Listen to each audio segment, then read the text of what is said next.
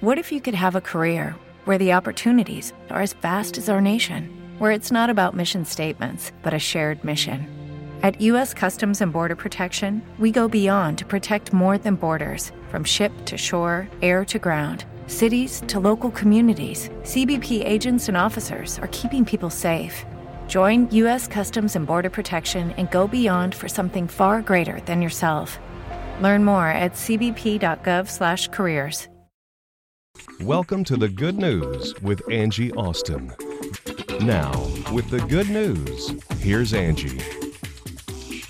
Hi, friend Angie Austin here. So many people like to dislike their boss, but until they're in the position of the boss, they don't understand what it's like. Know, my husband just uh, lost an employee because they promoted her to be a manager. So when people did not do their job, rather than ride them or tell them they had to do it or check in with them and find out when they were going to do it, she would do it. And so then that really takes down the productivity of your company when you have one boss trying to take up the slack for several employees that don't feel they have to do anything for that boss because she doesn't hold them accountable. So then they promoted someone else and she quit. She said, Well, you know, I, I wanted this job. There's no room for me to move up. And they're like, Well, we did move you up.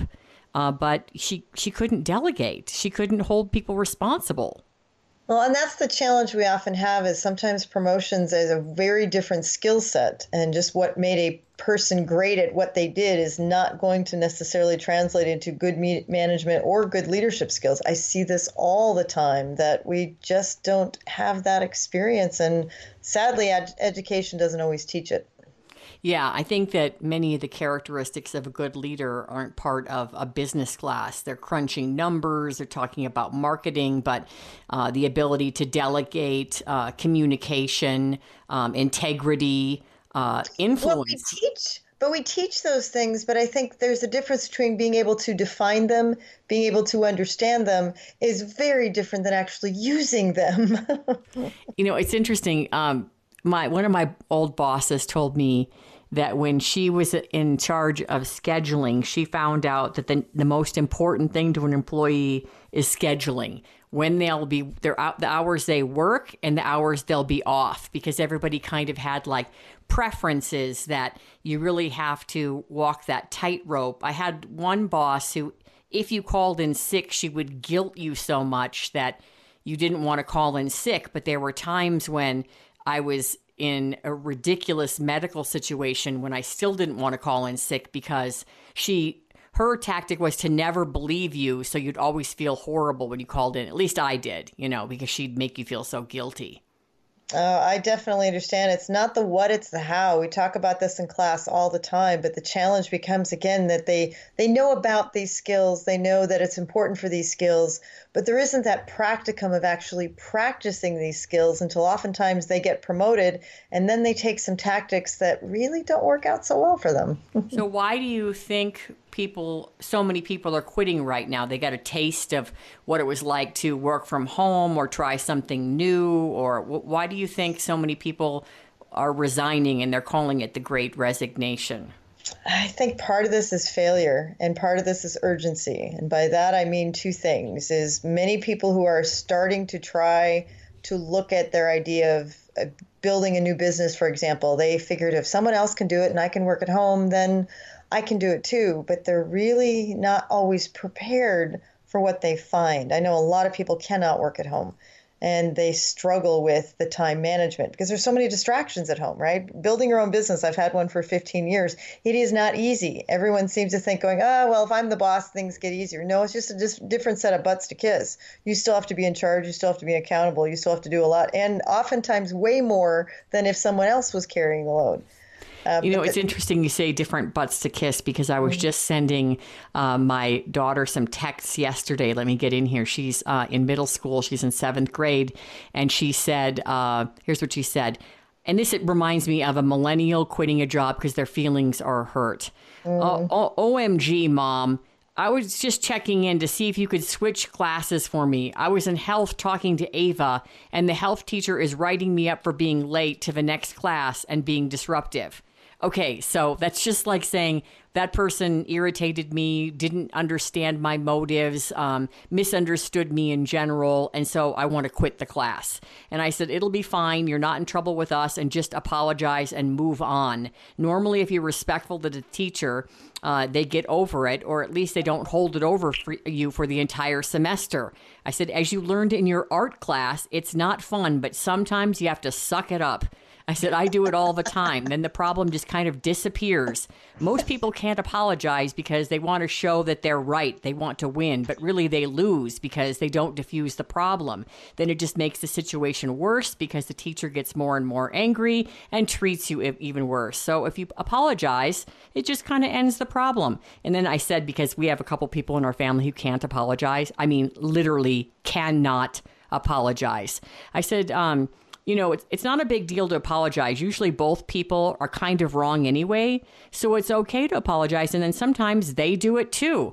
I'll tell you one thing between me and dad, I always apologize first. And then dad always apologizes second. But he won't apologize first just like his mom. She won't apologize at all. So anyway, we kind of just go. I said it sounds really stupid, but it's the easiest way no, to kind of no, get, no. get rid of tension. And here's how I ended it.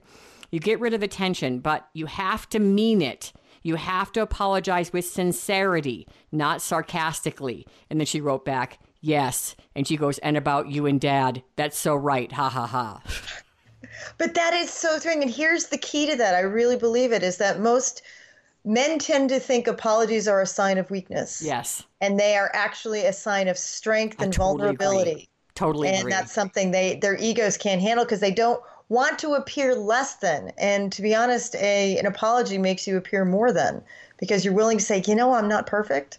I'm vulnerable. I didn't do this correctly, and let's find a way to go forward because I can acknowledge it instead of sweeping it under the rug, avoiding it, and pretending that the elephant in the room isn't the elephant in the room. well, I would say half the time, or maybe 60% of the time, my husband has actually handled it too aggressively, like in a situation, mm-hmm. let's say with us or with the kids. And so when I apologize, he does know that he's overreacted and he always apologizes. And sometimes it hasn't happened in years, but it used to be if it was real tense, I would write him an, an email or a text and like, that way it wasn't too tense when we interacted about the apology right? Exactly because there and that's the whole point of communication right there angie that's brilliant. Sometimes there are different tools in the toolbox that can help accelerate or decelerate a specific you know incident and sometimes a quick text is far easier than getting on the on the uh, you know on the phone or something because tensions are high and you know the and here we're off to the races because you just can't quite get into that calm and clear mode of trying to make it productive. The emotions get in the way. And so right. sometimes that's a brilliant way is to text it and email it and then gives the other person a, a chance to think about it and to maybe make peace with it without because defensiveness brings breeds defensiveness. Well and so, i've got two people my mom and my brother um, one of my brothers, that when you apologize, then they have to further school you. Okay, but next time this, that, this, that, and the other, and it's just so irritating. You just don't even want to stand there for the dressing down. But um, and my I told my son that too yesterday. We were talking about apologies as well, and he laughed. He goes, "Oh, that's so true. When you apologize to Gran, she has to like school you." I said, "Yeah." I said, um, and I always bring his my son's attention back to many years ago. We were on on our way up to I love this place, the YMCA the Rockies. It's a family camp up in Estes Park. And right. we go there several times a year. And my husband had come home from work and we were, you know, we loaded everything up. And keep in mind, I'm five feet tall. My husband's six six, and he's very strong. You know, he's in great shape. So as uh, everything's, you know, loaded in the car, we think we're about, I don't know, 20 minutes, half an hour from the house. And he said, Did you load my suitcase? I said, What? He goes, Did you put my suitcase in? I said, uh, uh, uh, No. He goes, what you didn't put my suitcase in i'm thinking why would i put your suitcase in the car like you know you're stronger than i am what am i like the family mule so uh, he, we, we turn around and he's all irate, you know, that I forgot to load his suitcase. And then he goes inside to get it right. And I'm sitting in the car with all three of the kids. And I turn around to my son and I said, Watch how mommy makes this problem completely go away. So he gets in the car. He's still irritated because now we're like an hour behind, right? And uh, it affected something else we had to do. So it was kind of, you know, it was a big inconvenience. It wasn't just for fun. We had to stop for a business related thing on the way. So I turned uh, to my son and I winked at him and I said to my husband, I'm really sorry that I forgot to put your to load your suitcase into the car. And then he says, oh, don't worry about it. I should have loaded to myself. I shouldn't have blamed you for it, blah, blah, blah, blah, blah. Then I turned back around, looked at my son, and winked. Like, see how easily, rather than me being mad for the whole weekend, and sometimes they'll say, like, well, why did you apologize? And I'll say something like, well, because I wanted us to have a great weekend. I wanted us to have fun together as a family and not waste the weekend, like, you know, being mad at each other and being petty. The art of diplomacy, Angie. Well done, well done, well done. I know he'll never forget that one because it was so obviously not my fault that I didn't load my big, muscular, strong husband's suitcase in the back of the SUV. Yeah, the, the the secret to apologizing is really making him know that it's their fault, even though you started the conversation, and they know, and you know that they know, you know, and it just smiles. it just sounded so dumb. I'm really sorry that I didn't load your suitcase for you, like carry it out and load it into the back of the SUV. Yeah, I'm sure he was like, oh, wait a second, maybe I should have done that myself.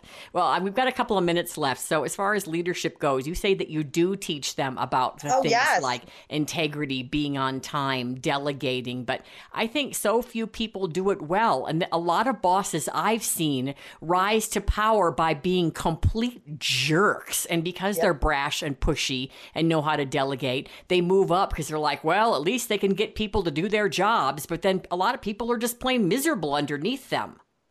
Well, and that's the challenge. I used to think when I first started college 22 years ago that no one, everyone was absent the day they taught leadership. You know, mm-hmm. leadership is a core class for almost every degree imaginable in there, and it doesn't seem like anyone has ever done it before, as if they've dri- never driven in snow, right? The first snow of the season. Right. But now I've revamped this. It's like, yeah, they know what it is. They can define it on a test. They can define maybe 30 of the 65 kinds. They know what delegating and communication and the rest of it. But there's somehow of a disconnect between there's that word and there's the action. And so that's what I try to connect to. It's like it's not enough to know what it is. You have to know how to use it. I mean, knowing that you can go into your toolbox and go, well, that's a screwdriver and that's a hammer and those are channel you know, I mean, you go through and you name them all. I'm like, if you don't know what they do and how they do and what they do well, what's the point of knowing their name? Yeah, yeah, mm-hmm. I um. So yeah, I think they were all there. They taught leadership, but they can name it, they can put a label on it, but they've never taken that tool out of the toolbox very often. You know, it's so interesting uh, about uh, names because I'll never forget um, Mike Opelka, who you know well, yes. said to me once that he was working with this millennial. And I know there are a lot of great millennials out there. So please, I shouldn't lump you together like that. But he said this new millennial kid started, and uh, he said that he wasn't even going to learn anybody's name except for the bosses because he wasn't planning to stick around in that position long enough to really care who, uh, you know, anyone's name. And it's like, first of all, who would have the stupidity to say that. What do you do? Thing number one, thing number two, you just don't acknowledge that anyone's existence. I'm like, wow, I would how long did they last would be my question. Like was like quit in two months or something? Yeah oh, I, don't, I don't think it worked out very well for them. Well in the next segment uh, we're going to have a little more with dr cheryl lentz the academic entrepreneur and also we joined by jim stovall. Every uh, week he writes a winner's wisdom column and he teaches us so many great things. He's written over 50 books. He lost his eyesight when he was quite young and had to completely change his path and he says he makes a lot of money so that he can give a lot of money away and he's a tremendous man of god Cheryl, give us your website. drcheryllentz.com. We'll be right back.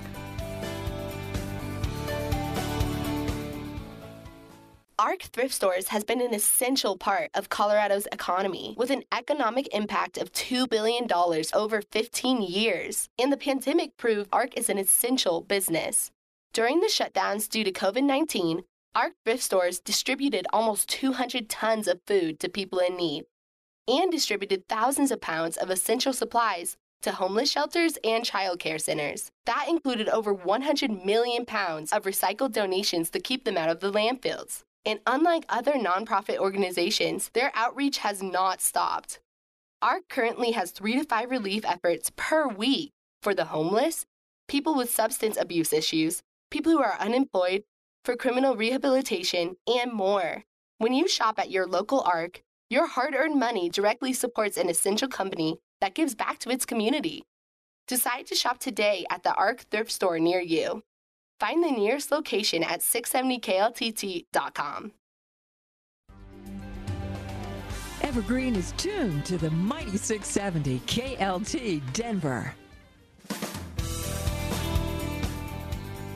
Welcome back to the good news with Angie Austin, also Dr. Cheryl Lentz, academic entrepreneur, author, speaker, professor. And Dr. Cheryl Lentz, I know that you also know Jim Stovall, who will be joining us in a minute, and Mike Opelka as well. And we're talking about uh, his column this week. It's Don't Be an Idiot. Yeah, we've had those candid conversations with some of my students, and they're they're a little taken aback when, yes, I feel the need to remind you of this. I, I think there's okay. I'm teaching my kids this now because they'll say things within the family, and I'll say to them, "You know, you can't say that anywhere else, right?"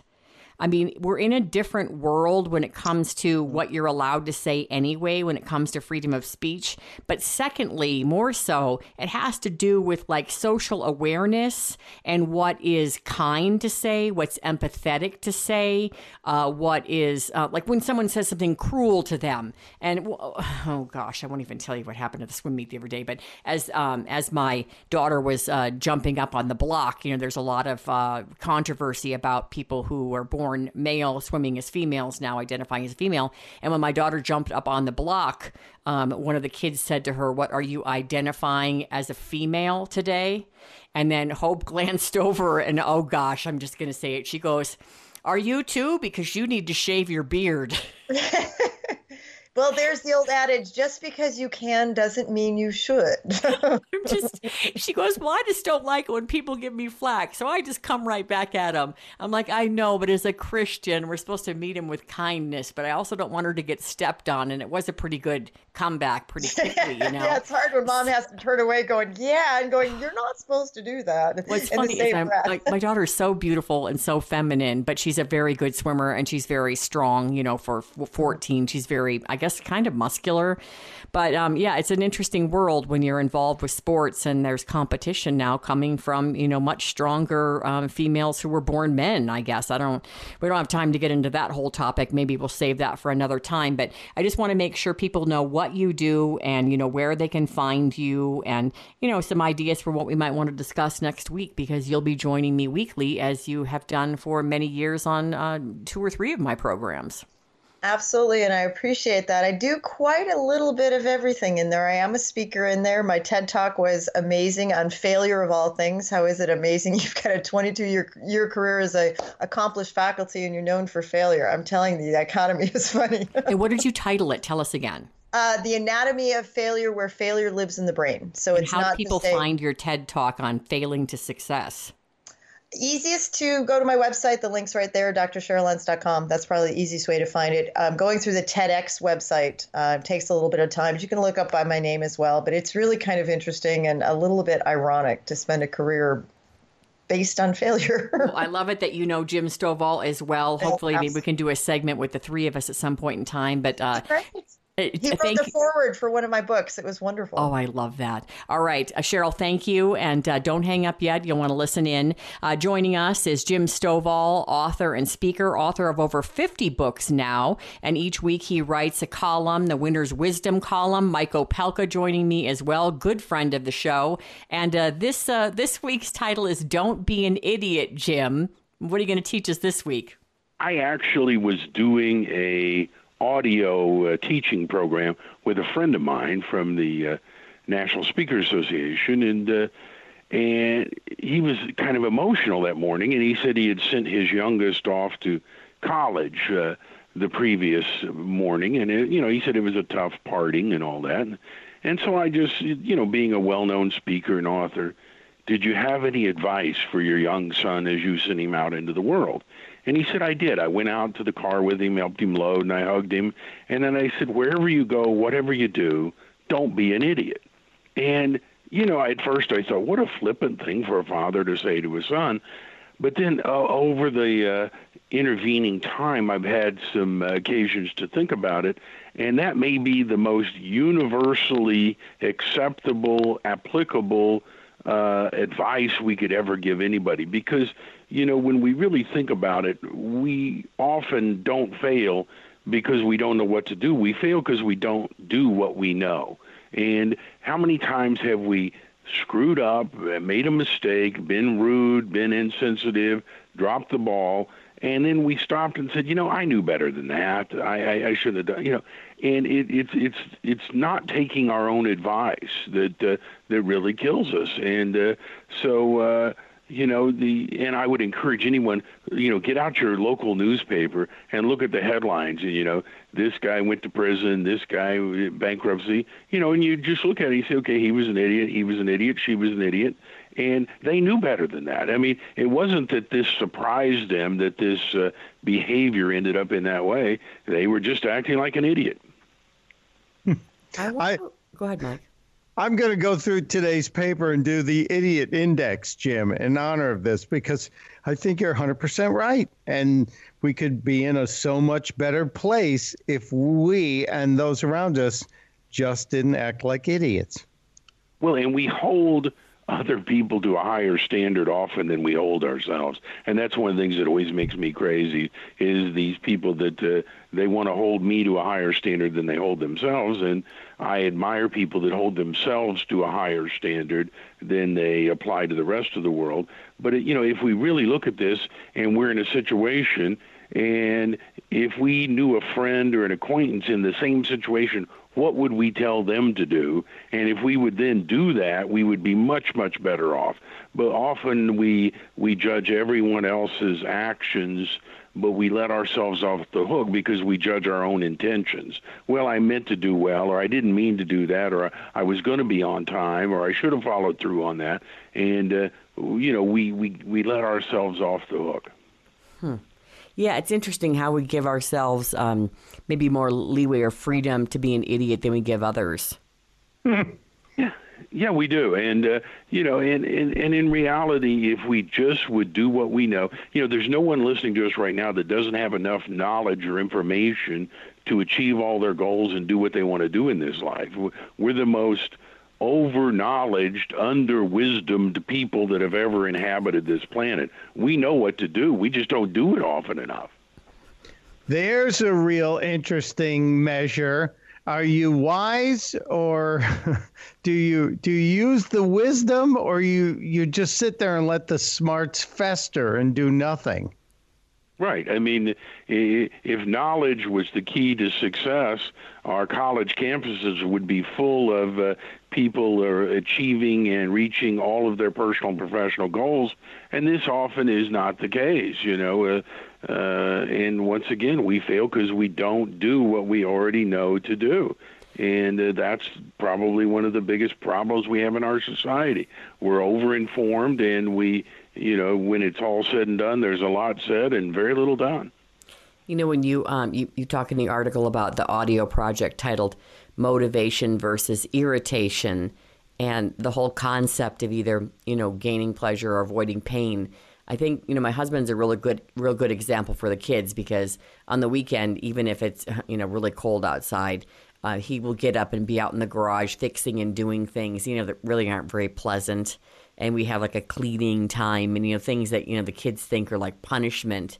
Uh, but we're we're trying to teach them at these horrible things keep them from being embarrassed when their friends come over and the house is messy or that you know the car doesn't work or something's broken in the house. And so we're trying to teach them that some of those things that are painful do help us uh, avoid pain later even though they're not very pleasure as, you know as pleasurable as going to the zoo or you know having friends over or playing video games. Yeah i mean uh you know, pain. Uh, when we're adults, we we we come to realize that uh, you know you, you pay now or you pay later, and if you pay later, it's always worse. Uh, a a uh, we talked about it before. An intelligent person solves problems. A genius avoids them, and. You know, are you going to be the guy that has to touch the stove, or are you going to watch someone else do it and say, no, I think I'm good? Or unfortunately, there's people that just repeatedly line up and touch the hot stove time after time after time, and then say, well, I knew better than that. And, uh, you know, we if we just did what we knew to do, and but you know, if knowledge equated to success, we'd all be rich then and happy. We know what to do, we just don't do it. With the um, with the advice, you know, um, when you talk in the article about you know giving the best. Uh, uh, repeating the best advice. You were asked what's the you know best advice you've ever given, and then you repeat the story about you know don't be an idiot. You know what Larry said to his son going off to college. Does he explain it? You know even a little more in depth because it, it, it, I think it needs an explanation, don't you? Well, you know, uh, you know, yeah, you have to understand. You'd have to know Larry to know that. Uh, I mean, he lives his whole life that way, but uh, he's kind of in your face and. Uh, uh, you know, and he always says that if we're not getting what we want out of this life, we're either lazy, stupid, or we don't care. And uh, and I, you know, I kind of want to motivate people a little more with the carrot, and he just believes that there's the stick. And uh, are we going to gain pleasure or avoid pain? But whatever it takes to move us, we need to move. But it's ridiculous to acquire knowledge if we're not going to apply it in the form of wisdom. And you know, if we just stop and think before we act, or as the as the great carpenters always tell you, uh, measure twice, cut once, and uh, you know it saves a lot of time. And if you just did what you knew to do, life would be so much better. I love the idea, and I'm harping on it because it's striking a chord with me, Jim. Uh, that that we need to convert knowledge into wisdom, and maybe there's a a converter we can use because I think that will prevent some idiotic behavior. If you can focus on converting knowledge to wisdom, I think you can avoid being an idiot. And uh, I, I'm not anyone who relishes, I don't know anyone who relishes being an idiot. So I think this could be a real big key. I appreciate this one today more more than I can tell you. Well, you know, it's interesting. I, I, I spoke recently at a uh, at a legal convention, a whole group full of lawyers, and there was a guy came up afterwards, and he, you know, he said, "I'm a criminal attorney, and if everybody applied this, I'd be out of work. There'd be nowhere else to go because." Uh, you know, uh, here we are early in the week, and if you go down to any jail anywhere in America or anywhere in the world, and you look at all the people that got locked up all weekend, and you ask them what happened, you know, in their own terms, they'd explain it, but they were being an idiot. They knew better than to do whatever it was they did. it's just hilarious that someone told you that if people applied this, you wouldn't have any work. Right. Uh, uh, and, uh, you know, imagine a, a, criminal attorney. I mean, everybody's being an idiot. Uh, you know, what makes you think this behavior is going to work well for you? I just think a lot of people think they're going to get away with it. It's a it's a sneaky mindset. Yeah, and I always wonder, don't you guys ever watch those TV shows where they have these brilliant criminal scientists and they figure this out? What makes you think you're going to get away with this? You know, mm-hmm. and uh, you know, and all these guys that run around now and do things, and you think, don't you realize you're on camera? You know, the majority of time when you leave your house. I mean, somewhere somebody's got you on surveillance camera, and uh, just do the right thing and don't be an idiot, and things will work out pretty good. Yeah, no kidding. All right, Jim, your website, please. Jim Stovall, S T O V A L L, jimstovall.com. Thank you, Jim. Don't be an idiot. No, uh, you either. Oh, you guys. And Mike, you just do your me. best. Thank you. I, I, when I left for college, my uncle looked at me and said, "Everybody's got to grow up sometime. It might as well be this fall for you." Right, and you're still working on that, and that's good, Mike. Working hard every day. Thank you, Jim. it's hilarious. Thanks, Be Jim. Well.